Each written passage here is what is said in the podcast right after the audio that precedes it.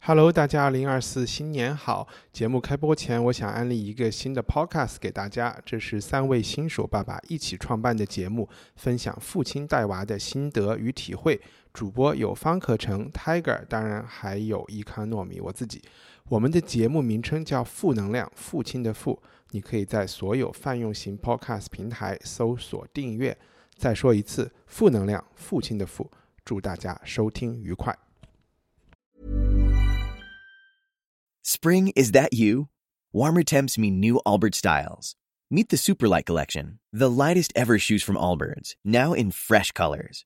These must have travel shoes have a lighter than air feel and barely their fit that made them the most packable shoes ever. That means more comfort and less baggage. Try the Superlight Tree Runner with a cushy foam midsole and breathable eucalyptus fiber upper. Plus, they're comfy right out of the box. So, what can you do in a superlight shoe? What can't you do is the better question. And because they're super packable, the real question is, where are you taking them? Experience how Allbirds redefines comfort. Visit allbirds.com and use code SUPER24 for a free pair of socks with a purchase of $48 or more. That's A L L B I R D S.com code SUPER24. 以下节目包含成人内容，请在家长指引下收听。欢迎收听文化土豆，我是易康糯米。这周，嗯，我们是录三刷 栏目，所以我们要聊的东方电影是一九八六年谢晋导演的《芙蓉镇》，呃，然后也是有两个大咖，就是姜文和刘晓庆饰演的，呃。我们西方的电影这一次选的是没有任何原因啊，选的是呃一九四零年代卓别林的一部非常有名的叫《大独裁者》（The Great Dictator）。呃，所以我们应该是先聊《芙蓉镇》，再聊《大独裁者》。呃，但是因为这周世界上发生了好多事情，然后呃，我们也好像都有点间接的参与到，所以可能有先先聊一下天，因为好长时间没有见到。樊夏现在是在澳门，对吧？我们跟大家宣布了你在澳门嘛？对对，嗯，OK，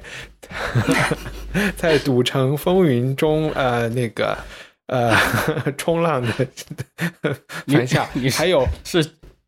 是去发牌去了是吗？更关键的是，可以学一下是吧？更关键的是在呃这个风城漩涡中心的贵阳和我们连线的燕礼中。燕老师，你给我们讲一下，你已经被呃禁足多长时间了？然后分享一下贵阳近况。半个月吧，贵阳也是靠这一次才让世界各地的新闻如此的关注。对，比如说我们上 YouTube，基本上很少看到会有贵阳出现，然后现在基本上每一个那些油管的主播都在。说贵阳的事情，嗯，我记得在大巴事件发生的前两天，你就在群里跟我们说，他们晚上在抓抓倒垃圾的人，这是一个什么情况？那就是静默吧，就跟上海是一样的，就所有东西都是在重复嘛，嗯，就是说不让你出来，但是有些人就是我们这个小地方的人，他他虽然经历了三呃三年的这样的一个呃所谓的疫情，对吧？但是呢。我们一直都没有，所以呢，这种政治啊、觉悟啊就不是很高。所以你虽然不让他出来，但是他他也就晃着晃着就出来了。出来之后，然后就被抓抓去训诫。嗯，那你自己的垃圾是怎么处理的呢？我没有在贵阳市内住，我是在郊区一个叫龙里的地方，所以从我这儿到贵阳市内大概开车还要半个小时。所以呢，我们就是在最早的那一那个时候，呃，比较紧张一点，然后就是三天两检。就我唯一参参参与到这一次事件当中，就是呃，事件当中就是去超市里面去抢吃的。他说你这个没有做核酸，就不让你进。但是在之前，因为贵阳没有什么疫情啊什么的。我之前我也没有出去，所以我就肯定我就没有做核酸，然后就突然一下，然后就是说要要要要封了，然后然后要去备粮食，然后就往超市跑跑去，然后就拦着我不让我进。我说我说我弄点吃的就出来。我说我平时我不做饭，然后家里面没有存粮，但死活都不让进。然后我就我就绕了一下，我就从那个出口那绕进去了。对，OK。所以你现在本身你的小区是一个呃这个抗疫鞭长莫及的一个地方是吗？你们还可以自由出入？呃，对对对对对，我们就是做完了三次核酸之后，他就不让做，不让做核酸了。OK，然后呢，嗯我们就就在家待着，然后你要去超市也可以。对，它是一个区域内是一个自由的状态。嗯，但是从我们这儿进贵阳呢，有一个隧道，那个隧道那儿有一个口，它就是封闭的。呃，但是它那个封闭，它不说叫封闭，它说叫不出不进。嗯，OK，嗯嗯，好吧，就像上海从来没有封过城一样。，我们只说静默。对那那个大巴之后有没有什么变化？也没有什么变化。然后因为每天群里面都有各种各样的，呃，一个事儿掩盖另外一个事儿。然后呢，昨天是昨天是两个事儿，一个呢就说有一个女的，这个女的呢打电话给派出所报举报，她举报他们家楼下有一个人说是说是什么领导家的有关系，然后呢就十几天没有做核酸，她就举报人家。然后，然后呢，他一举报的话，你十几天不做核酸的话，他不就他们这个小区本来是列在可以解封的名单之内的，然后后来他这么一举报，好像那个对方就是说说你这个就会影响影响这个呃解封的这样的一种状况。然后完了之后，他就在那儿不依不饶的，然后就就用脏话就骂了警察。然后警察说：“你等着，说我马上就来找你。”然后就警察就上来去了他们家，然后就抓他。抓他的话，然后呢，所有的这个这个居民就把电梯就堵了，然后就跟警察就对峙起来了。然后说你你说你们就不能随便抓人，说这个不做核酸的你们不抓，然后这举报的你们来抓，然后什么什么，然后就昨天主要是呃有这么一个这么一个东西，然后呢，这个其实没有什么喜感，反正我觉得也挺无聊的，因为做核酸这个事儿本身就很无聊，所以呢，我觉得这个这个而且我觉得这个就是群众演员的这个内心是怎么转弯的，我都想不清楚。他去，所以这个人举你很难举对报的人是很赞成呃做核酸的，对吧？他是希望一视同仁的，所有人都做。嗯、对啊，他是出于安全。嗯，所以你不知道他是出于啥，他应该是处于处于被洗脑过后的那种安全感吧，啊、然后还有、还有一个更搞笑的，呃，在群里面，然后呢白天的时候，然后一开始就是有一个叫我们叫霞姐的，然后呢她就在呃就有一个事儿，这个事儿是什么呢？就说是有一个人在外面的，然后就被接回来了，接回来，然后这个霞姐白天呢就在那说。说这个说人家是是什么这什么什么抗议的人员，人家是有合规的手续的，人家回来大家不要去乱造谣，不要去乱什么什么传。然后这个霞姐是白天是这么说的，一直在群里面用语音去说，然后到了晚上说这个。说这个被接回来的人说是阳性，然后就把他就他他们这些人都很危险，要被搞走。然后他在群里面就全部用脏话来骂，你知道吗？就就说的特别特别牛的一个脏话，你知道。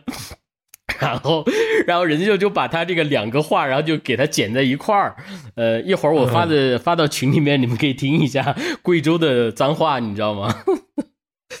特别搞好呀，期待很彪悍吧？应该期待待会儿学习。哎，天哪！然后对，然、这个然后这个，然后这个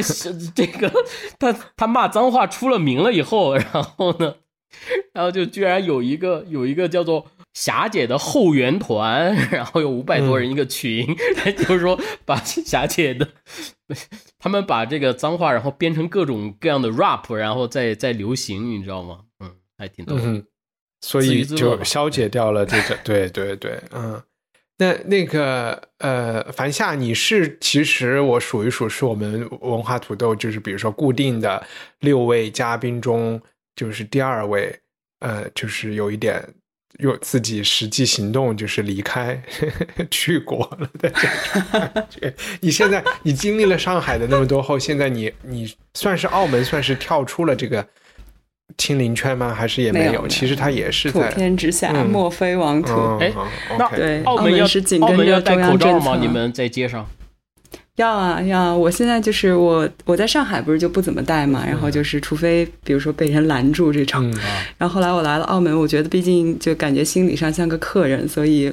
一直在很守规矩的戴，但这两天就处于一个那种忍不了的边界嗯 就了。就是就是但是这边的人也很听话，就是都澳门人带他们也都全部都戴到哪儿都要扫码。哦，也扫码，对对对，然后他们也有健康码，对。哦但健康码我听说有个故事，就是澳门健康码，其实它并没有办法追踪你的、嗯。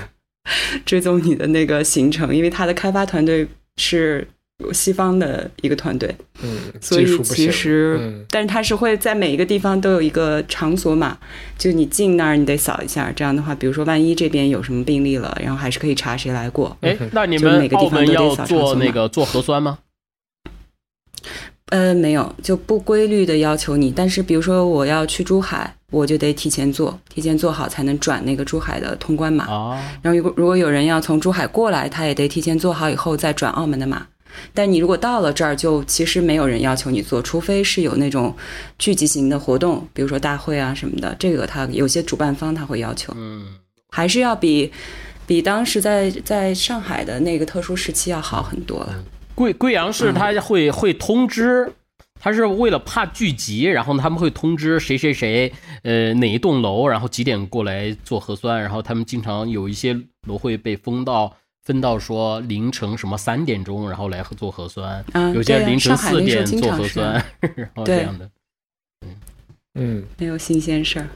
那从那个一边的凌晨三点做核酸，再过渡到在世界的另一边，我在这边好像大家是凌晨三点排队去瞻仰女王的灵柩，所以其实我对我上周也是我是说上周吗？我就是礼拜六还是对，你周六我是周六吧，也去凑了这个热闹。你是总共排了几个小时啊？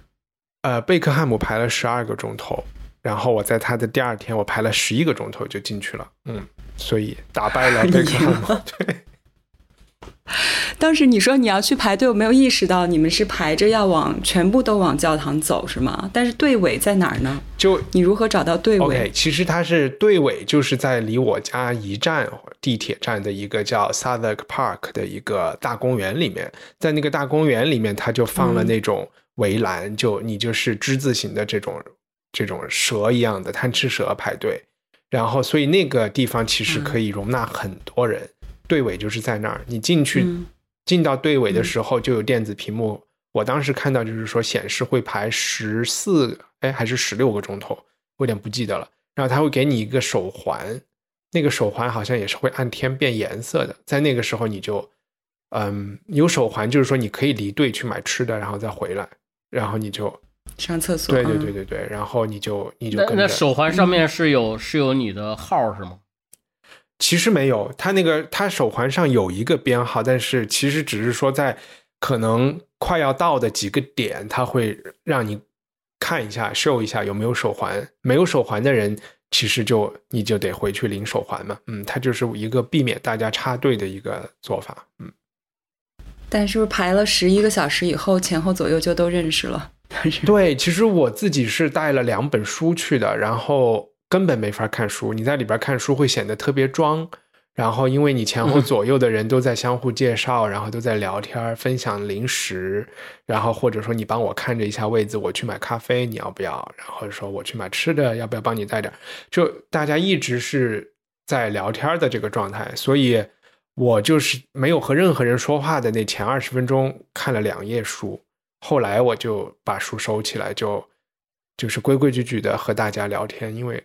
其实这个好像也是这个队伍的一个特色吧，就是有很多人说在这个队伍里交交到了这种终身的，找到了终身的友谊，找到交了很多好朋友，这种感觉。嗯，那你真惨的？你们是是一个大大型的社社交活动，而现代神是话吧？他会会嗯聊女王吗？会带着一种嗯忧伤的气氛吗？还是什么？呃，其实没有没有，大家还是挺，我觉得是开，嗯、整个气氛还是比较开心的，有点像音乐节，但可能没有那么开心哈。就是，嗯、因为大家毕竟穿的都是比较黑黑色调的衣服，只有我穿了一件那个荧光色的防风衣，导致所有去上厕所再回来找我们的人，就是我这个小团体都特别感谢我穿了这么亮色的衣服。嗯，大家聊天，我们估计是排了三个钟头，话题开始转入了皇室和对于哈里梅根的恶毒的攻击，然后。因为我们这个小群体可能有四五个人，其中有一个是，呃，其实大家都是来自天南地北的，有一个是土生土长的英国人，可能他可能就更随便，或者是更反感，对，或者是他更愿意表达自己对对梅根的不屑吧，嗯，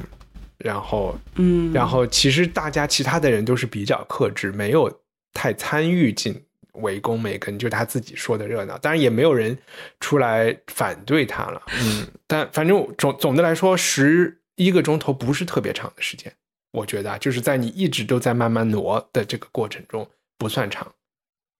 你没带个？但你下午出去的时候，其实已经是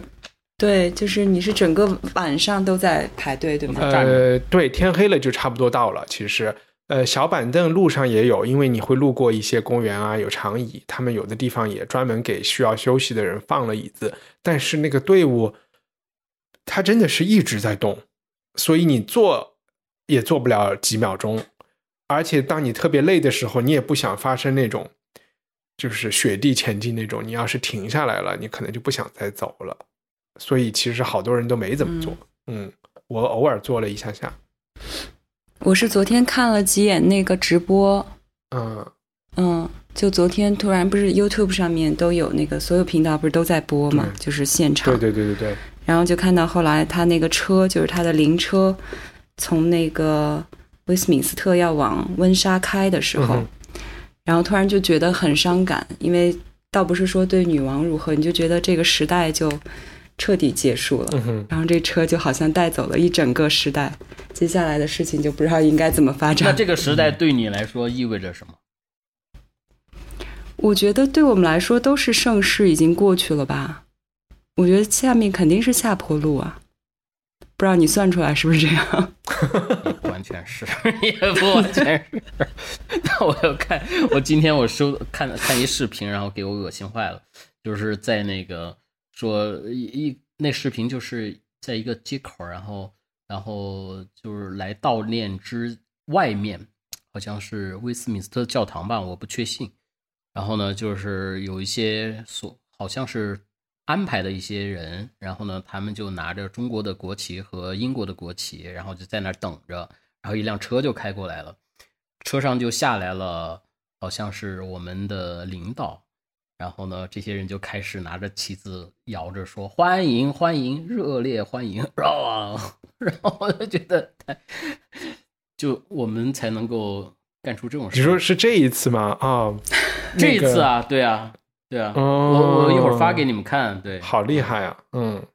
真厉害。我我觉得其实这边一个大家一个比较就是公认的，就是一些。一一些人就是说，它是一个战后时代的结束吧，因为女王的第一任总理是是丘吉尔嘛，然后就是战后的一个很长时间的一个和平，就就是在起码在西欧、在北美的这么一个和平时期的一个结束，然后也会很多对比，就是说他登基的五十年代的英国和现在的英国，就是从一个。非常的就是等级森严的一个，甚至战后是比较贫穷的，呃，然后也都是白人男性主导的一个传统社会，过渡到了一个多民族的价值观也是很多元的，也出现了好几位女首相，呃，这样的一位这样的一个过渡吧，就觉得好像女王的在她的这么七十多年的在位时间里，整个社会发生了很多变化，所以。好多那种送行啊、鼓掌啊，还是有一点，只是也不一定是针对女王个人，还是针对大家觉得这个社会起到的这些更朝更好的方向的这个变化的一个一个纪念，有有一点这种感觉。嗯，也当然也有那种世事无常，就是那种科技变化很快，但是好像皇皇室的，你去看他的登基，他的每次的什么典礼，都还是都用用的物品都是差不多的嘛，也有一种这种。呃，安全感在，仪式感还是没有变的对，王室的传统是没有变。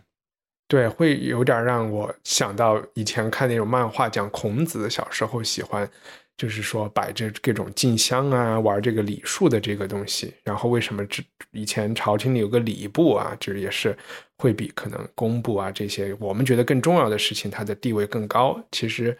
从一个侧面也有一点这种让我有一些体会吧，就是精神上的这种这种东西。Anyway，我们回到我们今天要聊的第一个电影，好吧？《芙蓉镇》八六年，《芙蓉镇》是那个燕礼中燕礼中选的。我简单介绍一下剧情。呃，如果你去搜芙芙蓉镇会会搜到我搜到马蜂窝的介绍。芙蓉镇自然景色与古朴的民族风情融为一体，是个旅游胜地。什么土家吊脚楼、青石板路、细雨中，所以其实是中国有一个地方叫芙蓉镇的。那八六年的这个电影就是选址在这个古镇，在这个青石板路上有一一个女主角，就是呃刘晓庆，她演的这个豆腐西施啊。所谓豆腐西施，就是在这个镇上卖热豆腐、酿豆豆腐、豆腐豆腐脑这种的一个，嗯那卖豆腐脑的一个一个女的一个就是米豆腐，米米豆腐啊，对，很重要，这是一个米豆腐，对，这是非常重要。然后待会儿来解释为什么。呃，然后她叫什么玉英来着？胡玉英突然胡玉英胡玉英啊，开场是六三年，六三年她因为生意做得好，存了点钱，和她的丈夫自己给自己修了一个小房子，然后因此就被认为是。可能我我其实不太能掌握这种话术啊，就是资产阶级啊，走这种路线啊，然后，嗯、甚至是他做这个米豆腐用的这个粮是买的什么粮食生产段的，呃，他们的碎粮，它也被弄成了好像有点贪污公款或者是挪用公物的这种感觉来发展资本主义，他就被打倒了。当然，他那打倒也不是说啊拉出去斩，就其实就是逐渐的，好像被被所有人开始唾弃，然后大家都不敢跟他打交道，然后他也做不了生意，然后也不敢住在那个房子里，就是其实那个威胁是隐隐的，就导致他又跑出去去投奔其他，就是其实就是逃亡了一种感觉。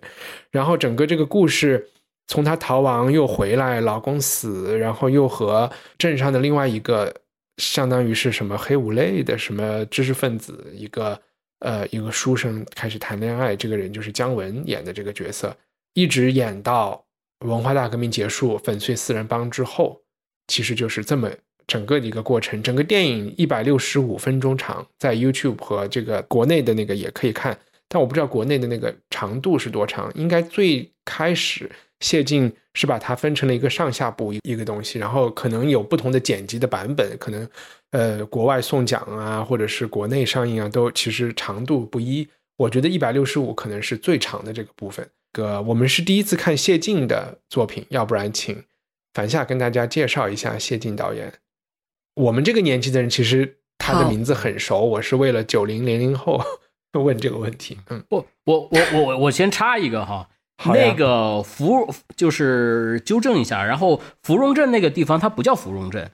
它是叫王村儿它是在湘西嘛，湘西它是一个土家族苗族的一个聚居区，然后这个土家族的这个土司王在那个地方，所以呢它叫王村，啊、然后呢这个芙蓉镇呢它是呃古华的同名小说，直接啊就是是是，就就对，所以呢，他就呃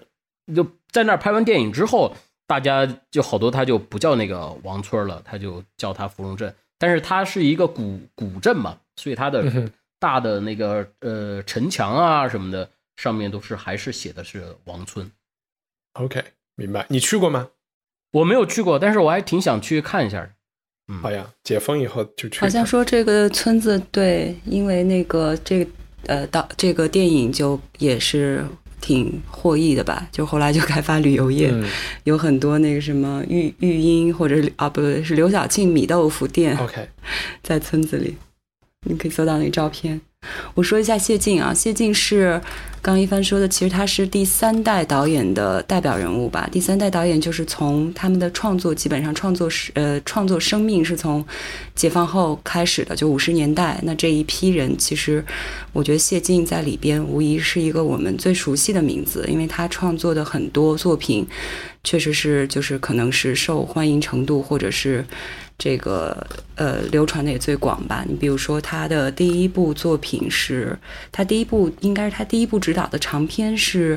五十年代的《女篮五号》。《女篮五号》的那个主演秦怡，也是今年刚刚去世的一个中国的最有名的一个女演员。嗯，切晋是自己是二十年代出生，她是在这个。呃，老家是浙江上虞，浙江绍兴上虞。那他自己出生和后来他零八年去世，也是回到老家就很巧。他回去参加他的这个学校的一个校庆，然后就等于是在在故土去世的。然后也是一场算也不是意外吧，就是在那里突发的一个呃死亡。所以我觉得他这一生也是很传奇，经历也很多。嗯，他家世非常显赫，他的祖辈是这个东晋的宰相，呃，谢安。这么早，就是有一个成语叫“东山再起”。对对，就说的是他的这个祖上。然后他自己在他的祖父辈应该也是仍然是就是家庭条件很好，所以他小学的时候就跟着父母到了上海生活，呃，后来到高中的时候，中学的时候又在香港短暂的待过。然后他从香港回到上海继续读高中的时候，就开始明确了自己想从事戏剧创作，但是父母非常反对。后来他就不顾父母父母的反对，在中学毕业以后就到了四川一个叫江安，当时是中国的这个南京国立戏剧专科学校，因为战争吧被迁到了这个四川江安，他就在这儿入学，师从的是像焦菊隐啊、曹禺、洪深这种中国的戏剧大师。嗯，后来就在这个，当然他的求学过程中，可能也经历了，呃，一段时间的中断，然后到重庆组织这个革命的青年剧社这种各种经历吧。后来在这个解放后，他开始就是进入一些制片厂、电影制片厂，然后从副导演啊、这个助理啊给干起，然后就到了。五十年代末拍出了这个《女篮五号》，《女篮五号》之后，紧接着他没过多久就执导了这个《红色娘子军》，嗯，那应该也是在中国影史上非常重要的，不仅是中国影史吧，也是中国文艺史上非常重要的一部电影。后来，包括《红色娘子军》被改编成舞台芭蕾舞剧啊，然后这等等等等的演演变吧。嗯，他的《红色娘子军》获得中国的这个第一届的百花奖的最佳导演和最佳故事片。那巧的是，他后来在八十年代又经历了文革的动荡，复出以后，八十年代他拍的第一部电影又得到了这个金鸡奖的第一届的最佳故事片和最佳导演。所以就可以看出，他整个这个人基本上是把中国的电影的从无到有的这个发展，这个电影工业的从无到有的这个发展史串起来了。你的这个你的介绍真的回答了我内心的一个问题，就为什么？就是有在从八十年代到现在，有其实也有挺多的文革主题的电影，姜文啊、张艺谋啊、田壮壮啊、陈凯歌呀都拍过。就是为什么谢晋的，就是没有被封？就就 我不是说他拍的电影很稳，封不了，就是他的这个江湖地位在这还是不太容易轻易像那种第五代导演就可以说说说封就封嘛，嗯。对，我觉得是不是跟他的个人在文革中已经受过的，就是他后来他在《红色娘子军》之后紧接着拍的电影是《舞台姐妹》，《舞台姐妹》也是一个完成度很高的一部作品，但是就因为这个，当时后来这部片子被定性成资产阶级大毒草，嗯，就是意思是说这个这个片子里边混淆了无产阶级和资产阶级的这个关系地位啊什么的，种种种吧，各种帽子，他就被关了牛棚，就是谢晋和他夫人在文革中。被关在上影厂的牛棚，或者是被发配，就被被这个发配去看看大门这种，然后经常会被拉出来批斗数百次。然后最惨的是他父母亲在六八年、六九年就相继以嗯服药和跳楼的方式自杀，就是因为没有办法承受这个压力。对，你想他的这种家世和父母的可能的那种背景，也许是无法无法承担这个当时的各种挑衅吧。然后就所以。我觉得跟他承受的这些有关吧，可能在后来的这个被这个叫什么平反之后，也许就没有人再敢轻易的以这种再继续去挑衅他。嗯 对，然后后来他在八呃经过了十差不多十年的这种动荡沉寂之后，然后在呃文革结束之后又复出，复出以后，其实呃芙蓉镇不是他复出拍的第一部反思式的，他第一部就是刚刚说那个八十年代初得了金鸡奖第一届金鸡奖的最佳故事片和最佳导演的叫《天云山传奇》，然后这个是对反右运动，就是五七年的反右的一个反思，然后就是到芙蓉镇，它是八七年上映的吧，八六年开拍，八七年上映。那其实它是对这个后来在六十年代初，然后呃四清运动，然后后来又到了文革的这个这一系列的这个反思和批判。但我就先说一点儿，就是我自己的感受，因为呃，一帆看的那个他。你第一次看就是一个全的那个一百六十分钟的版本，其实我第一次看了一个剪辑版的，然后后来你那天说啊删减版的，然后你那那天说有一个这个完整版的，我就又去找来又看了一遍。我觉得看完整版的之后的感官就是它的这个，它其实多了很多关于那个里边的那个反面角色，就是那个李主任，嗯，叫李什么？李国香，对这个人物的一些背景的交代，但是恰恰是这些信息，我觉得非常好的给了这个影片一种平衡，就是它不再是一个单纯的对一些历史事件和一些历史性的错误或者是某种制度的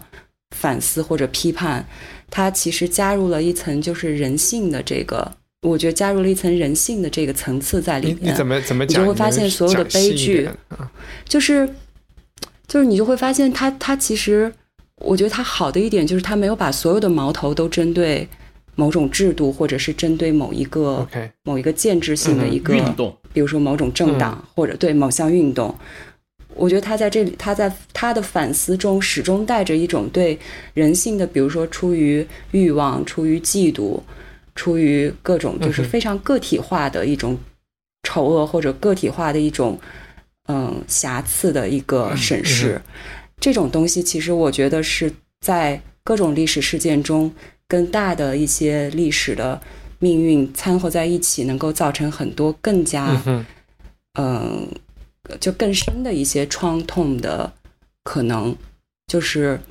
对我觉得这种平衡特别好。对啊，比如说我们一说说运动啊什么的，感觉哦那个是一个时代造成的，或者是什么什么，一切都过去了。但是你如果说人性不变的话，这个运动永远会重复的。就像现在嗯不是也是运动嘛，对吧？它是重复的。对对对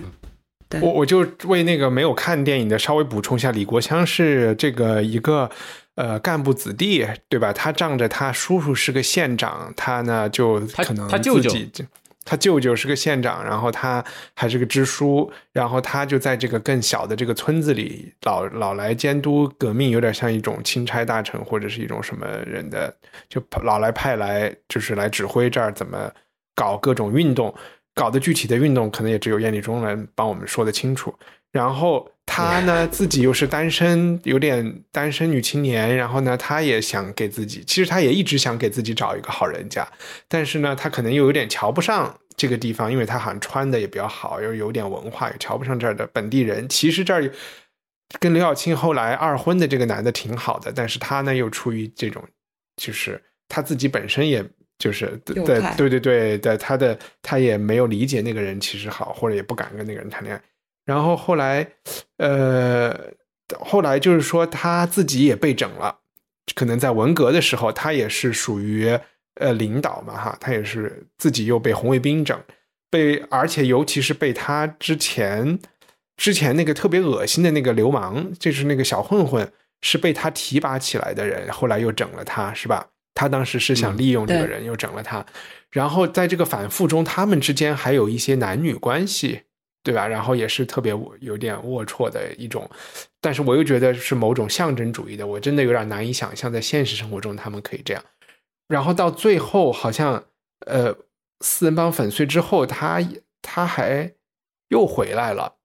就是就是在船上遇到了秦癫子，对，就是他，其实他的一生是，他好像是代表了那种基层基层干部，或者是朝阳大妈，或者是有点这种他们的起起落落，到最后好像嗯还给了他一个比较好的结尾。嗯，就是有一种一笑泯恩仇的这种感觉，所以我觉得，对他其实是一个蛮复杂的，内心其实挺复杂的人物。我我觉得这个他呃李国香的这个角色的话，他其实恰恰反映出一个谢晋他在这个片子哈，比如说为什么说《芙蓉镇》是他的这个谢晋三部曲里面最高级的一部，就是他不是按照常规的那种套路，就说哦我们经历了什么苦，然后迎来什么光明，他没有那么的浅薄，他其实有更深的很多的一些隐喻的东西在里头。为什么按照普通的那种电影说，像李国香这么一个，呃，阴暗带着人性阴暗面的这么一个人，他应该应该要让他倒霉才对，对吧？他为什么后来又变成了省里面的干部，然后坐着小轿车能够回来？他就是是一个什么呢？就是说，这种自私啊、伪善呀这样的人，往往往他会成为政坛的不倒翁，往往能够平步青云、作威作福。这个里面呢，他其实就删掉了一块儿，删掉一块什么东西呢？就如果说你这看个电影本身可能只是想说，人民的干部最终还是好的，只要政策好，他们就能为人民服务。被你解读成了他是不正坛不倒翁，不是不是，他不是不是这种。我跟你说，他是什么呢？就是如果你不看那个完整版的话，那么嗯这个李国香呢，他是呈现出一个叫做好心办坏事儿这么一嗯个。那也没有吧？我觉得他也没有，我觉得他就是代表了那种，就是从古至今各种都有逻辑对不都有这样自洽的一个人人生的悲剧。然后里 里面他不是删掉的嘛？删掉的一个最重要的一块就是他和他舅舅的关系，他舅舅在嗯点拨他，你知道吗？嗯他对对对他舅舅怎么去点拨他呢？他舅舅就是说，适应不了战略性转变的干部必将为党为时代所淘汰。他说，我们我们是下级，是细胞，不是心脏大脑。万一将来错了，也错在心脏大脑。我们离心脏大脑远着呢，你知道吧？这个嗯我觉得就让我想起了，就是现在的各个省，我们在去搞防疫的时候就是这样的，就是你不是说对，就是层层放大。你你不是说要要要要要清零吗？好，那我们就清零。将来这个清零证明是错的，那也不关我们的事儿，又不是我们说让清零的。这所以这个东西没有变化的。所以你看芙蓉镇，你就你特别在这种疫情期间，你看芙蓉镇，你就觉得这东这中国一点都没变，是吧？对，啊，我就顺着你这个说，从另外一个觉得没变的，就是因为我印象中比较深的，还有就是说，呃，《霸王别姬》啊，《活着》呀这样的，就是被禁，真正的被国内禁掉的，也是很有名的导演拍的片片子，也涉及到文革，涉及到就是共和国的各种运动。他的里边人物的好像就是其实是被很大的风浪来了一下以后，一下就被打倒了。但是芙蓉镇里的，我觉得特别是这个呃刘晓庆的这个角色，这些人就是不管是刘晓庆，就是所有在这个电影开篇还活着的人，都是土改结束之后的人，对吧？就其实这个电影没有告诉你的是，可能杀地主的时候，那个恐怖是比已经所有人都已经杀鸡儆猴过一次了，然后他们。一旦知听说这个他们修了这个房子，一旦听说就是这个干部来说啊，听说你有一千块钱存款啊，就是稍微的敲打这么一下，就可以让他连夜的把钱全部藏起来，然后人就亡命天涯了。我觉得这个东西，其实你说周围的邻里一开始还是对他们还挺好的，对吧？还是支持说我们就是喜欢吃他的豆腐西施，就愿意给他钱，怎么着了？但是这个刘晓庆的角色，他也知道周围的人是不可能最后帮到他的，就是有有任何事情，他看到这个政治的这个这个运动来了，老远他就感觉到自己的生命都有危险。我就是觉得，其实电影中体现出来了的对他们实施的暴力是没有那么大的，就让他们扫大街嘛，早点起床扫大街，就是没有真正的是说，就是就是真的有多大的。侮辱啊，血腥的去殴打他们呀，对对对，没没有那么多在回忆录中你能看到的东西。就其实很多暴力都是在电影里展现的是那种，呃，心心理层面的，其实让人感觉到就是你没有看到最血腥的东西，但也也有一些很让人毛骨悚然的，就是比如说她的丈夫，就是她她逃出去，后来回来就一句话，嗯。就说她早就进了坟坟地了，嗯。对吧？我觉得那个就是一种就是非常就是白色恐怖，嗯。她的处理方式，我觉得是一种非常好的处理方式，让人觉得不寒而栗。因为她丈夫就就就是呃，她丈夫比较简单嘛，然后其实就是遇到了不公以后就要去当人肉炸弹嘛，就是肯定就是碰到了这种事情，好像有一点暗示，和那个粮站的主人都有一点关系。嗯，呃，对，不好意思，我刚才是打断了燕礼中，燕礼中你在说，你是不是？我其实想想请教的是，这部电影文革之前的那些运动都是些六三年到底在搞什么运动啊？为什么？就说，比如说这个影片的一开头是讲这个胡玉香她做了一个豆腐店嘛，对吧？嗯这个豆腐店之所以他做豆腐店，是因为在六二年的时候，他这个片子是从六三年演起，六二年的时候有一个政策，这个政策叫做“三自一包”四大自由。三自呢，就是自留地、自由市场、自负盈亏，哎，然后一包呢就包产到户啊。四大自由呢，就是说农民有租佃自由，有借贷自由，有雇工自由，有贸易自由。就是在六二年这个三自一包四大自由的这个基础上，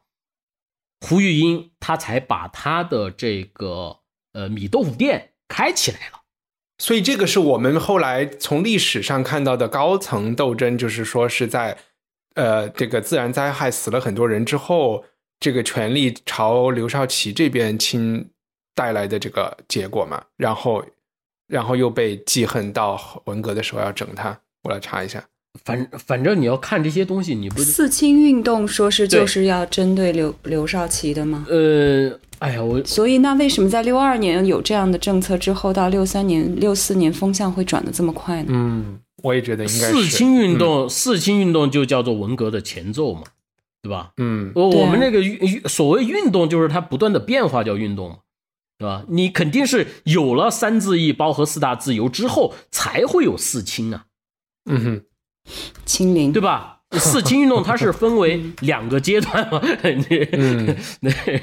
你这个谐音梗，它啊两个前期的话就对吧？是是刘少奇等人推出的政策，毛毛泽东明确反对。嗯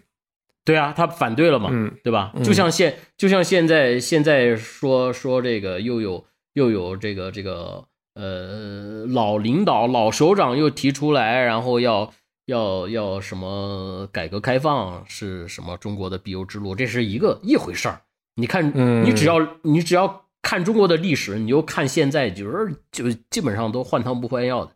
对吧？嗯哼，他就是因为之前有了那些刘少奇那些政策，然后老毛不同意，不同意的话，好，那就开始来四清运动啊。四清运动是什么呢？就前期它两部分嘛，就是清公分、清账目、清仓库、清财务，对吧？嗯这都是具体的。那么到后面就变成了清思想、清政治、清组织、清经济。嗯所以，所以这个李国香他就是用这个四清运动这些东西，他又回去去清这些东西，他才用公报私仇嘛。嗯，这这个不就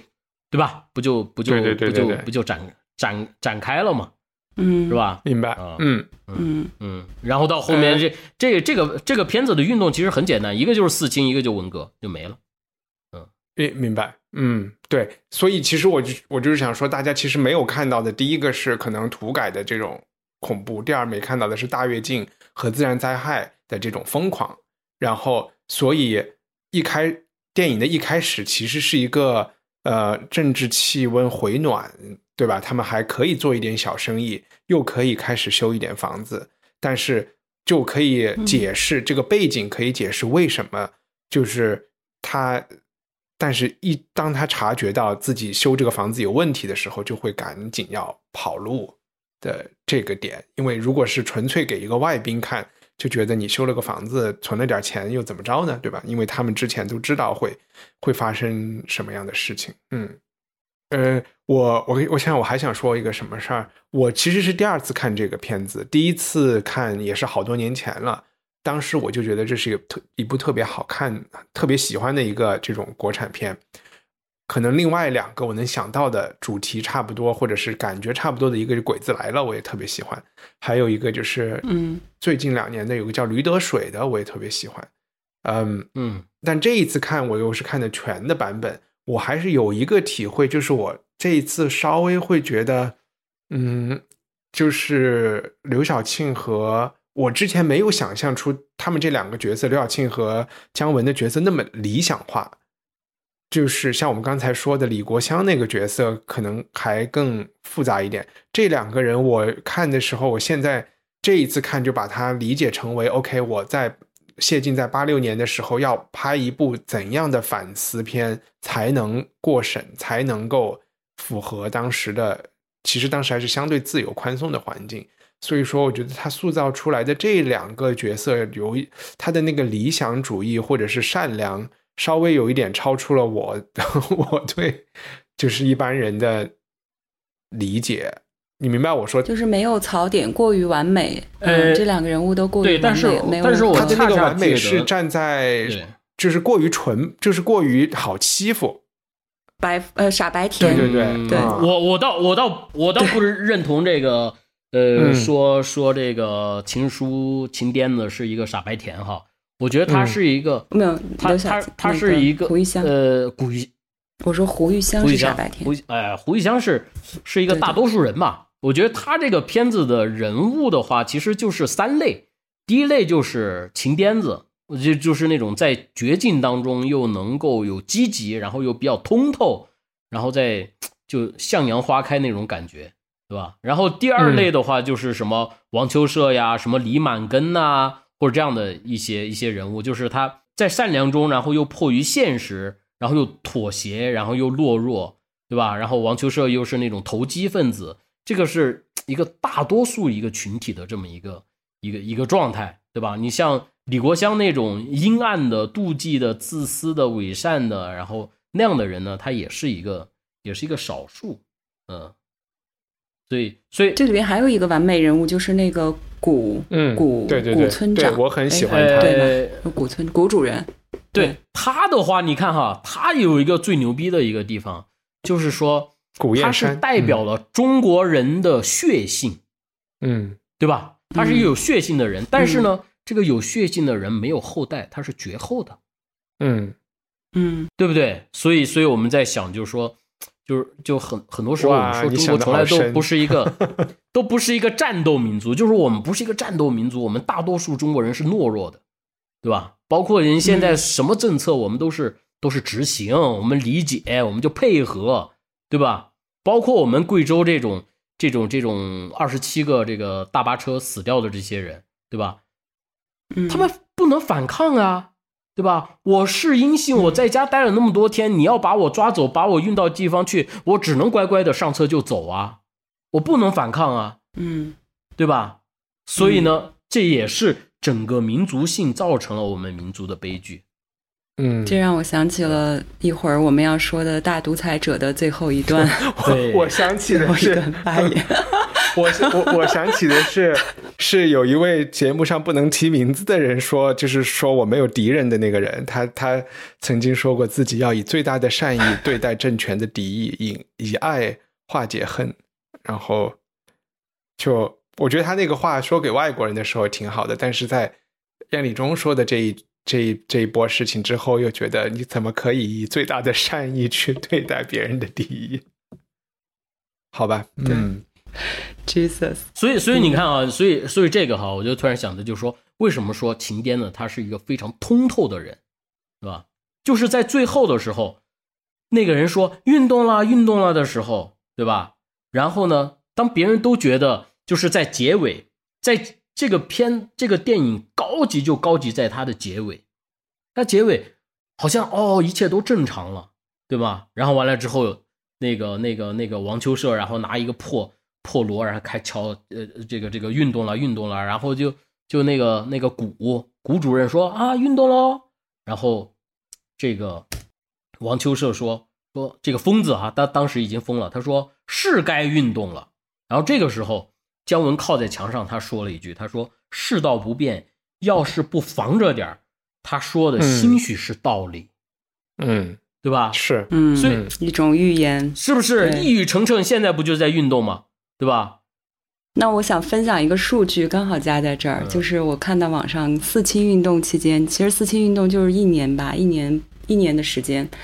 在全国各地死亡的人数，你们猜大概是多少？反正肯定比不知道呀新冠多。就因为他们七万七千五百六十哦人被逼死，然后，嗯、差不多五百三十二万人被运动就被被整嗯吧，对啊嗯有大量的冤假错案，嗯一年时所以，间。所以你就是看着那些嗯看，就是我现在我一看到核酸，这个核酸就是等于运动，你知道吧？去查核酸就等于配合去做运动，回回都是人民运动，回回都是运动人民。嗯，所以我现在最不同情的就是那种，就是怎么关在外面回不了家的大白。哇，还有一个 我们这，还有一个，还知道吗？行吗？要不我们就那我我我有个朋友还发了一个东西给我，说是说是四川的某一个地方，然后这两口子都争着要去当这个防疫的志愿者，知道吧？我看我看樊夏在那笑，他可能看过那个，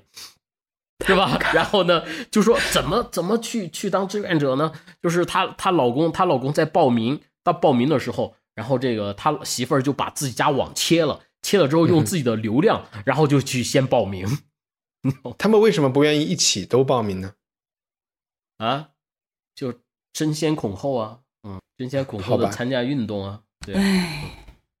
哎，对我我其实看了一下那个，就是一些文革电影，嗯，然后你们都有看过，我觉得《阳光灿烂的日子》我看过，张艺谋的《活着》看过，谢晋的《芙蓉镇》看过，我没有看过田壮壮的《蓝风筝》，你们有人看过吗？没没有。张艺谋的《山楂树》我也看过，陈凯歌的《孩子王》我没看过，然后陈凯歌的《霸王别别姬》姜文的《太阳照常升起》，这个好像我还真没看过。陈冲还拍了一个片语，好看，太太阳照常升起那个，哦，那个不算文革是吗讲文革的吗？那个是艺术反正这是太阳照常升起不是不算，嗯，但然后但有人说说说为什么为什么这么多电影儿哈，这么多讲文革的电影，就是这一部电影没有被禁，嗯，是因为他他第二年他就拿了这个金鸡奖的十大提名，嗯。他就说是是这个这个这个金鸡奖这个提名最多的一个影片。然后呢，刘晓庆当年也凭这个电影呢获得了这个金鸡百花双料影后，就是他当时这个片子出来，就是经典片就是经典片，它就影响力太大了，所以你再想进的话，你没法进了。嗯，明白。但是谢晋也做了一些调，就是算什么那个调整嘛呃就是删删掉删掉了一些嘛就对他删了，比如说那个星星之火可以燎原那段儿，对，就配合着古燕山的嗯那个战争场面，不是有背后是毛泽东的那那一段话，嗯然后这一段场景是被删减的，应该是为了上映才被剪掉。我觉得，我觉得，在我们，看的这个这个谢晋哈是一个特逗的人啊。然后，呃，补充一下，就是他的家族啊是非常厉害的。这个唐朝刘禹锡里面据说写的那个“旧时王谢堂前燕，飞入寻常百姓家”那个“谢”字，就是他们家。然后呢，这个谢晋他爸是什么民国时期什么什么部的什么什么一个一个高级官员。对，这这个不说的，说什么呢？谢晋有三部曲，就是呃，一个是《天云山传奇》，一个是《芙蓉镇》，一个是《牧马人》，啊。嗯芙蓉镇是最高级的，但是牧马人的话又特别的 low，你知道吗？我我感觉啊，我感觉就特别 low。你看过牧马人吗？没看过，没有看过。嗯朱时茂演的，这个剧情非常的简单，就是说，就是说朱时茂他们家原来是民国时期的一个大户，然后嗯这个这个呃解放的时候，他爸呢就跑到美国去了。啊嗯哼，然后等文革结束之后，然后他爸改革开放之后，他爸就回来，回来之后呢，就要带他儿子去美国，对吧？然后他儿子就是面对着资本主义的各种诱惑，他想着不行，他说我我是人民养大的，我要忠于这块土地，他就选择了留下。好吧，就这么一就就我觉得这个，就你说这，你觉得利益太 low 是吗？还是整体表现也 low？就你会你会觉你会觉得你会觉得这，比如说朱时茂这个角色，然后呢，他他当时因为他爸是什么资本家，有海外关系，然后他在文革里面都都差点死掉，对吧？他几次要自杀，什么什么什么的，像这么一个人，然后呢，他就他就。对祖国充满了爱，然后完了之后，美国我也不想去，然后完了之后，你就你就觉得这有点儿也过高了吧，对吧？不知道没看过，对，看了以后才知道。嗯，你你你就你就想这个剧情嘛，最后他他就选择了我要留在这个土地上，我不能背叛我的土地，你知道吧？我不跟你们润他啊，你们润英国的，润润澳门的，我不去，对吧？哎，我就在这儿，我就在这儿爱我的土地，哇塞，也也也也也是一种。那我我们跳到那个大独裁者。Say hello to a new era of mental health care. Cerebral is here to help you achieve your mental wellness goals with professional therapy and medication management support. 100% online. You'll experience the all new Cerebral Way, an innovative approach to mental wellness designed around you. You'll get a personalized treatment plan from a therapist, prescriber, or both in a safe and judgment free space. Your cerebral therapist or prescriber will outline a customized plan with clear milestones along the way so you can get to feeling your best. With Cerebral, you're not alone in your mental health journey. We're here to empower you to live a fulfilling life. So take that first step towards a brighter future and sign up today at cerebral.com slash podcast and use code ACasts to get 15% off your first month. Offer only valid on monthly plans. Other exclusions may apply. Offer ends July 31st, 2024. See site for details. Ryan Reynolds here from Mint Mobile. With the price of just about everything going up during inflation, we thought we'd bring our prices down. So to help us, we brought in a reverse auctioneer, which is apparently a thing. Mint Mobile unlimited premium wireless. Ready to get 30, 30, bit to get 30, bit to get 20, 20, 20, bit to get 20, 20, bit to get 15, 15, 15, 15 just 15 bucks a month. So, Give it a try at mintmobile.com/switch. slash $45 up front for 3 months plus taxes and fees. Promo rate for new customers for limited time. Unlimited more than 40 gigabytes per month slows. Full terms at mintmobile.com. 啊，大屠宰者是卓别林的一部非常 就是转折点式的电影吧。一个是说，我就顺带着介绍一下卓别林啊。卓别林是八九年，一九一八八九年，我们刚才说是是四月，嗯四月十，反正四月份生的。他比希特勒大了四天呢。然后很多人不知道卓别林是英国人，嗯，OK。然后就像很多人也不知道希区柯克也是英国人，或者是怎么样，反正就因为好莱坞的这个工业在美国嘛，所以所以很多英国人其实都是在美国发展。那他自己的父母是就是做这种杂耍艺人啊，演这种轻嗯就是舞台剧的，出生在这么一个家庭，戏子家庭，社会地位应该不算高的。然后他自己是被星探看中之后啊，就是走走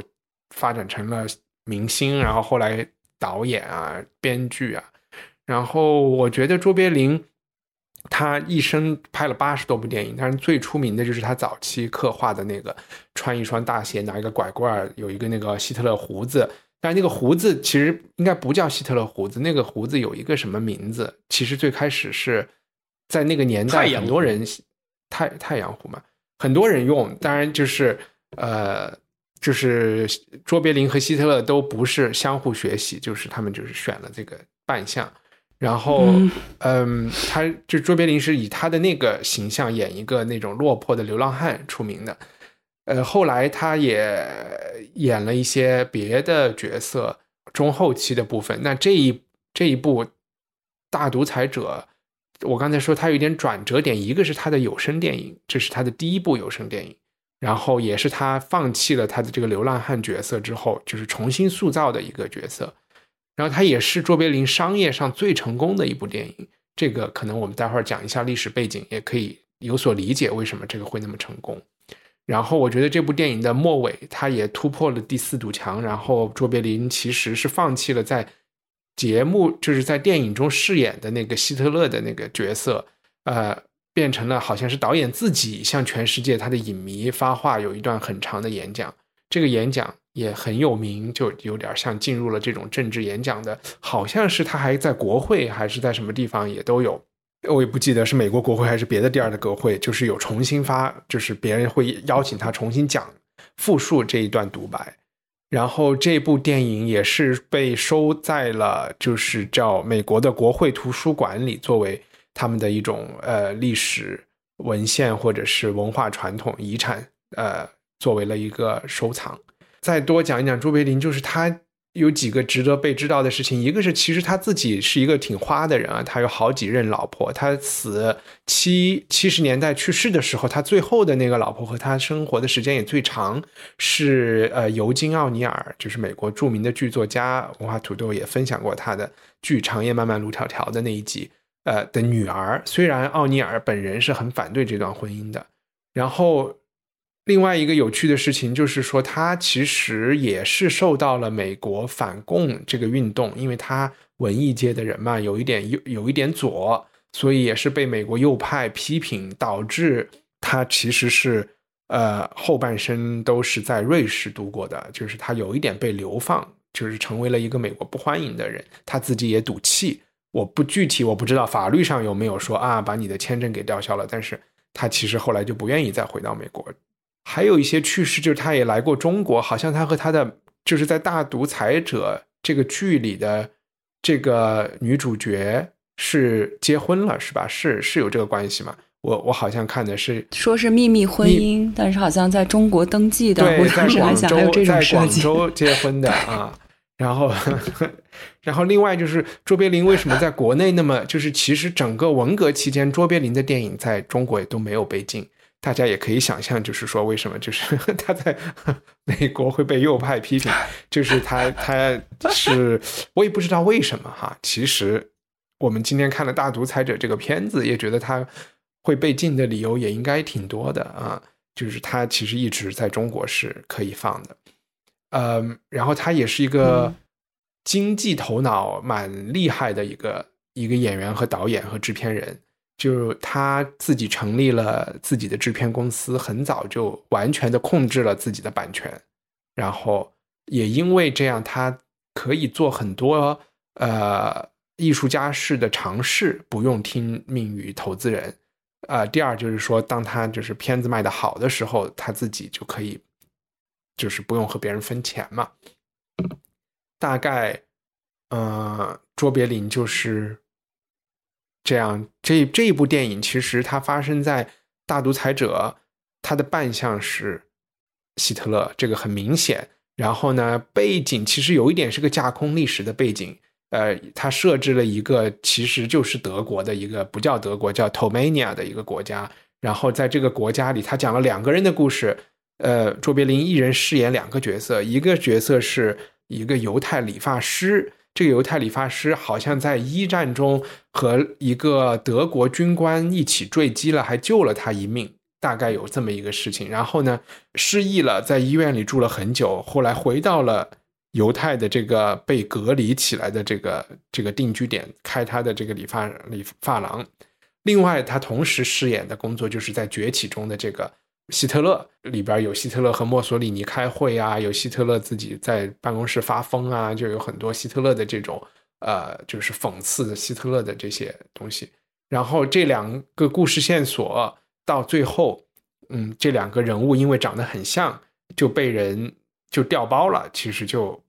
这个理发师就被以为是对，就以为是希特勒，最后去代替希特勒，在一个大会上发表了。就是我们之前提到的那个特别著名的一个演讲。最后说一下，就是这个片子其实四一年上映的，哎，四零年四零年上映的这，四零，但是它其实三八年就开始构思这个片子。它这个片子挺大的风险，首先就是在所有德被德国占领的地方都是被禁了的，然后在中立的一些国家，像爱尔兰啊，也是被禁了的，呃，西班牙、意大利都是被禁止的。然后在他拍这个片子的时候，其实好莱坞的人也跟他说，英国三八年还在还在他的绥靖策略，也可能会进这个片子。美国四二年才加入二战嘛，所以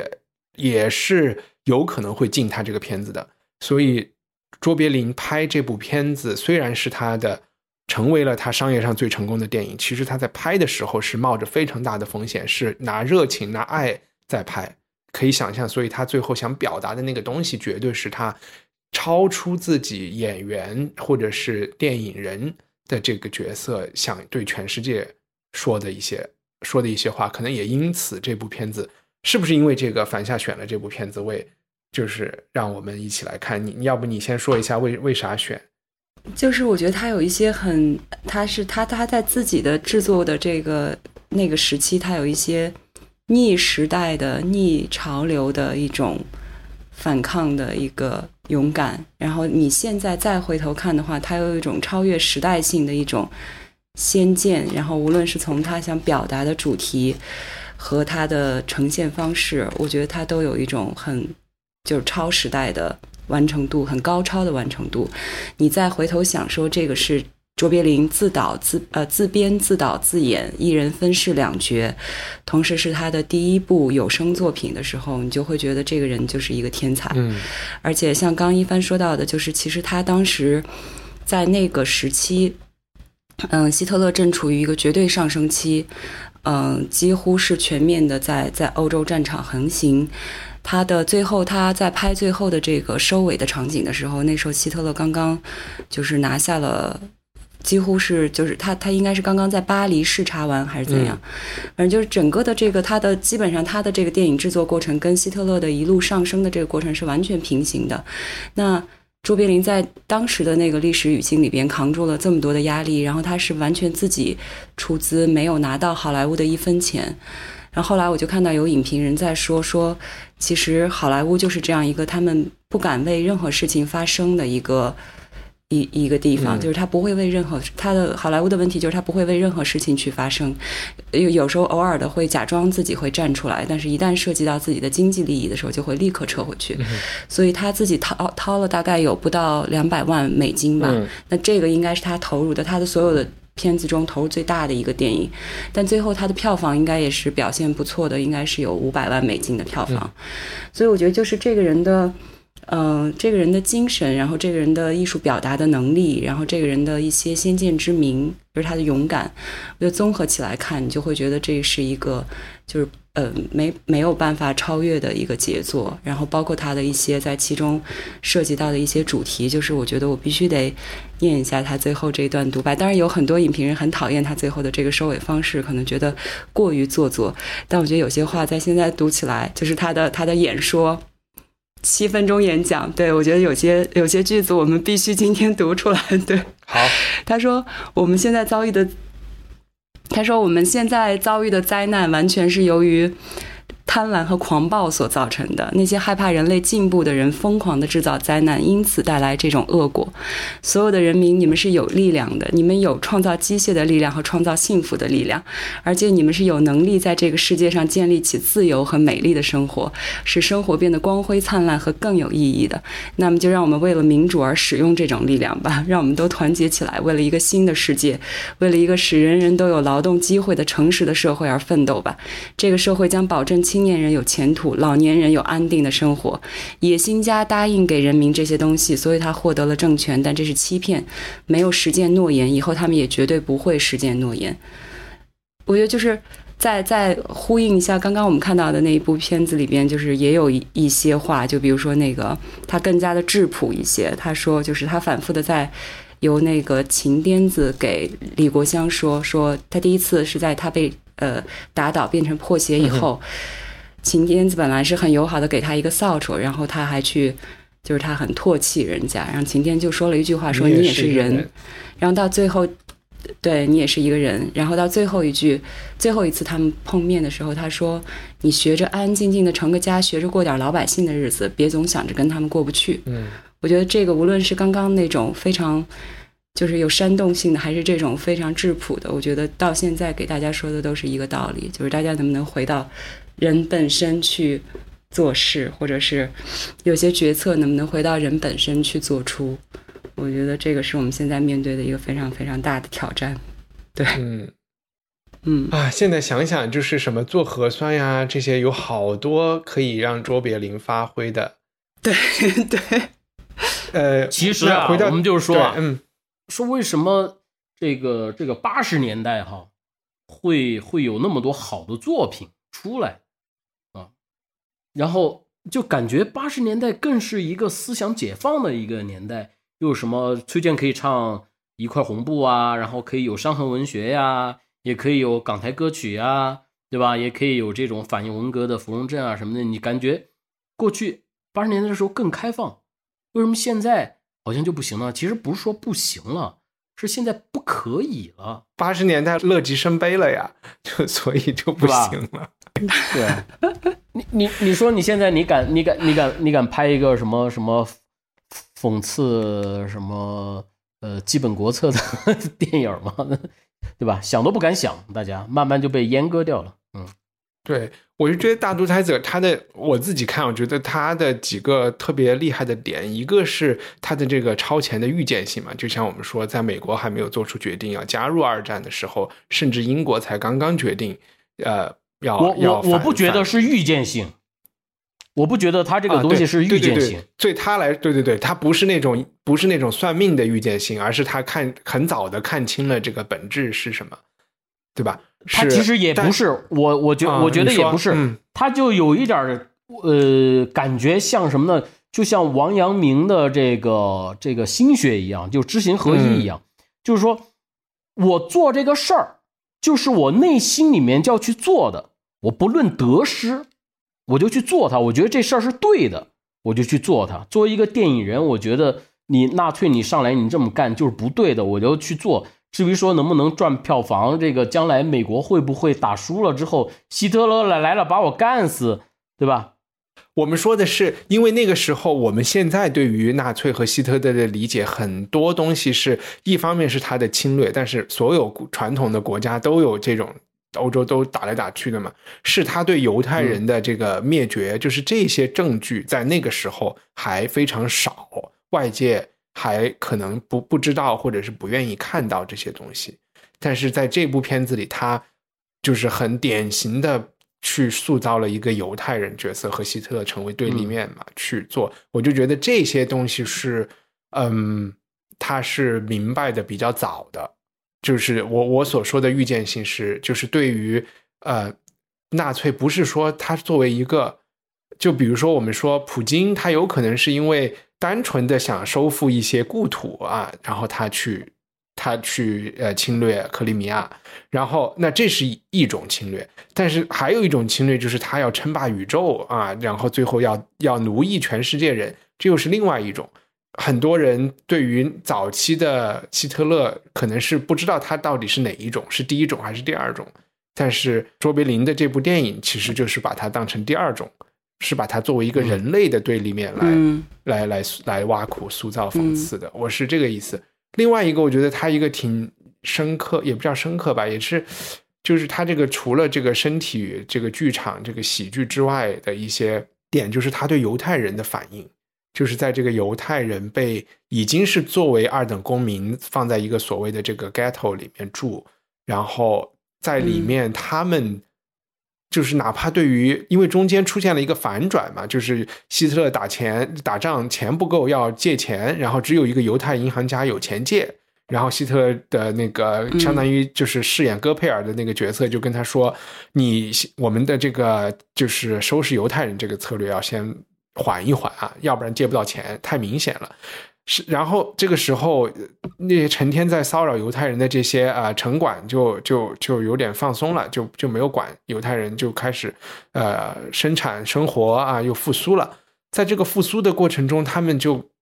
出现了非常大的幻想，就觉得哎呀，本来都说要润了，后来说哎呀，那其实这个这个托梅尼亚这个国家还挺好的呀，我们就在这继续挺好的生活吧。他们对甚至都也挺好的生。对啊，甚至只有生产出这个希特勒的这个徽章章，然后来大给大家卖，对吧？嗯，对，就是被打被打了那么久，被揉了一下之后，哇，揉的可爽了，然后就开始要爱国了。嗯，然后我就觉得这种也是属于一种，其实詹于非常常见的 mentality。对，也是。但是作为卓别林来说，他自己也不是这个族群的人，他也是一种讽刺来的，只是一种一种温柔和充满了、嗯呃同情的讽刺。我觉得这这些东西就也让他的就是这种纯恶搞之外多了一层。就我我觉得他在演墨索里尼和希特勒的这些戏里面，有点出于有点像恶搞偏多一些。嗯但是在嗯讲犹太人的时候，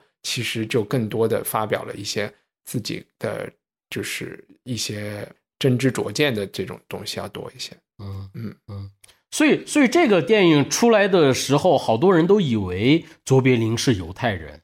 对吧嗯？在美国的犹太人，但实际上又不是。所以这个就是这个卓别林他特别特别特别在这个片子上伟大的地方，就是这个电影说它的意义已经超过了电影本身。嗯啊，它这这就像一个行为艺术一样。其实这个片子，你就那些那个剧情啊什么的，你完全不看都可以，你就听一下他的这个演说，和把这个演说放在这个四零年，然后这个纳粹正在崛起的这么一个环境之下，其实就它的意义就完全就呈现出来了。嗯我我就想说，刚听你们讲，我就觉得，就我就想到说，这个片子为什么这么抓人，就是它会让人看到，就是艺术能达到的一种最高的程度，嗯就是因为他卓别林自己好像曾经说过，他说如果我知道纳粹最后作恶能达到什么样的恶的话，他说我就无法再做这部电影了。嗯，他如果我做的时候我是知道的，那我可能就做不出这部电影了。那我觉得我们也可以想一想，如果因为我们现在是已经历史已经既成事实了，然后我们回过头看他的这个电影，我们带着对希特勒的既有的判断去看，觉得他多么牛逼的刻画了这么一个嗯十恶不赦的人。但是在他的那个年代还没有这种定义，嗯还没有盖棺定论，就是还在一种演进的历史中，嗯他能够用他最敏锐的艺术家来自艺术的直觉，把这个人的一些特点他的。疯狂，这种特点造成的对疯狂，嗯，造成的一些盲目的追随，造成的一些蒙蔽，然后造成的一些灾难都捕捉出来，然后呈现在这样一个两个小时的胶片里边。我觉得就是艺术最牛逼的，就是高于生活的。你的意思所以我觉得它是个，如果是之后来拍，就会觉得这个太轻浮了，是吗？这个动这个他他也不叫，我我觉得会有这种会有各种顾虑，也未必是轻浮，不是一个轻浮，就是大多数的这种战争电影或者什么，一般来说都是盖棺定论之后的一个总结，对吧？嗯然后他拍这个的时候，他、嗯什么都不知道，他就他是直接就开始现在进行时，对啊对对，然后但是他抓的那些所有的点又这么的精准，嗯所以这个片子对我最大的震撼就是，对我最大的震撼就是说，我一直以为是战后，然后来拍一个讽刺的。然后当你发现是不是战后，是战争过程当中，而且希特勒并没有出现颓势的时候，我就来拍的这么一个电影，你就觉得我操牛逼的。嗯，牛逼，对，对我也是这个感觉。樊夏刚才想说什么对比是吗？你刚才因为我看了一个纪录片，嗯就是这个纪录片记录就是他的整个的这个制作的前因后果，比如他从哪儿开始，他其实最最开始一直有一个执念想拍拿啊，对我忘记说这个了啊，就是他一直、对对对对，一直对这个人物很感兴趣，后来可能没没实没没有实践吧，然后到希特勒这一趴的时候。嗯，就有那个纪录片里面就有一些对比，就把希特勒的那个演讲和拿和那个谁卓别林的这个就是放在一起对比，你就会发现 就是相似程度达到了百分之九十。嗯然后也有一种说法说，希特勒其实极大的获利于他的煽动性，极大的获利于电影工业的发展。嗯然后他的很多的演讲技巧是从卓别林的舞台表现技巧学来的。然后还有还有人说，希特勒自己看这个电影，曾经连续两晚上嗯就要求要放这个电影。当然，这个就是没有被办法没有被证实，但是呢，就是人家在采访这个卓别林的时候，卓别林说过，他说如果谁能够让希特勒看了这个电影，然后呢把他的这个观后感告诉我的话，我愿意为这个事情做付出任何的代价。我想到就是卓别林刻画的这个流浪汉的这个角色，其实就是一个小人小人物嘛，其实经常让我想起那个憨豆。我不知道你们会不会觉得这两个人之间有什么、有什么联系？就是我会觉得他们都是平常人，然后呢，都是在外人看来、第三人看来，他们都挺可怜的，然后都其实命运悲惨的，都有点想让你哭，但是他们自己是呃没有这个感觉的，他们自己觉得自己活得很有尊严，然后活得很好，然后他们也很在做，就即便是有一件特别糗的事情发生了，他们也都是可以视而不见的，就是从某种程度上也有一点阿 Q 吧。然后是这样的一个人，然后我就在想他在演这种角色做了什么样的改变？是很多改变，还是一丁点儿很关键的小改变，一下就把这个人物又变成了希特勒？因为我们看到的这个希特勒也是一个不是一个伟人，对吧？其实和德和那种德国人心目中的希特勒，他们民族的救星是完全不一样的。我们看到的也是一个小丑式的人物，也不是他。他宣传中的这种雅利安美男子，然后也不是那么什么那么善战的一个人，然后就是一个连连个笔都搞不定的一个签字的时候那个笔都拔不出来的一个人，就和我们看到的查尔斯三世这皇帝这几年签字是一样的一个状态。对我我就在想说 他，我就想说其实两个角色之间的差别没有那么大，就好像也是一个很朴素的一个普通人。一个甚至有点可怜巴巴的人，怎么就成了一个独裁者？我我也没有太想清楚这个里面，就起码他，就因呃换一个吧，我把这个话再再再重新包装一下，就是当卓别林在塑造流浪汉的时候，他其实是塑造了一个高贵的普通人，但是在当他塑造这个呃大独裁者的时候，其实也是一个普通人，就。暂且肯定他不能算是一个高贵的普通人，但他也是一个普通人，他没有塑造一个魔鬼，你明白我意思吗？对，就他还加了一些细节，比如说他的怯懦或者他的顾虑，比如他如何去面面对墨索里尼的这个来访的时候，他的一些对恐惧。对，墨索里尼其实更更是一个大哥的感觉哈，嗯，对对对，更通透，金癫子一个，真性情。他不知道该怎么办，然后跟墨索里尼打起来的时候，还要他的侍卫来告诉他说：“哦，你就你就签那个合约，你就签个字，签个字，我们不履行就完了呀，对吧？”他一开始他还纠结，嗯，对对，我觉得也是内心层面上可能会戳希特勒戳的最痛的一个点，对吧？对 对。对，就是就就是，每当午夜梦回的时候，看到自己对 柔软的一面。对，因为这个其实，在毛泽东、斯大林之间也有这个，也有这个点。嗯，说这个希特勒原来不是那样的胡子，因为卓别林这个胡子是他一直都是用这个胡子的。嗯哼，卓别林一直用这个胡子。说希特勒看了这个卓别林之后，然后呢，就觉得这个卓别林是非常受大家欢迎的。所以说，这个卓这个希特勒就学卓别林留了这个胡子。哦，还有这么一个点，各种说法。对，有这么一个说法。嗯嗯啊，这个胡子在英文里叫牙刷胡 （toothbrush），可能就是一把牙刷这么弄着就。日本日本人不是也是留这种？对啊，反正维基百科说，确实是卓别林让他成受欢迎的。嗯，当然最开始。最开始就是在美国十九世纪末就受欢迎，然后传到德国去的。嗯嗯哼嗯，对，不知道有没有就是因果关系，起码是有这个先后关系。但你看，但你看现在现在就没有人留这种胡子了，也没有人叫阿道夫了呀，对啊，嗯，是吧？对，呃，好呀，那我们今天的这个聊天已经一个半钟头了，就。就聊到这里，我们分享的是谢晋的《芙蓉镇》和卓别林的《大独裁者》。嗯，就差不多了，对吧？啊哦，我最后有一个想说的事情，就是我觉得最这两年，嗯，脱口秀，然后这种形式，其实在中国的大城市和这个线上视频是引起了一个小浪潮嘛。我不知道大家有嗯。有没有再回去看卓别林？其实可能正好因为这个受欢迎，大家可以回去看，更多的去去看一下卓别林的表演技巧。我觉得这是一个一个点。另外一个点就是卓别林演这个东西，最终会他会受不了了，要拍一部大独裁者，也会让我觉得就是说，我也一直会觉得脱口秀这个形式是一个迟早都会被禁掉的一个一个一个综艺的一个形式，嗯，但现现在脱口秀就越来越干净而无趣了。嗯，但你说的那个我，我也想到了。我今天在看那个《独裁者》的时候，嗯就是卓别林，我觉得他用到了好多技巧，就是脱口秀里边，我想到的是烂梗，就是有一个词，嗯好像叫烂梗吧，意思就是那种特别俗，就是特别通俗或者怎么不知道怎么形容，他们专业上我不知道怎么形容。但是我觉得卓别林很多，就比如说他在那个《大独裁者》里边，就被这个从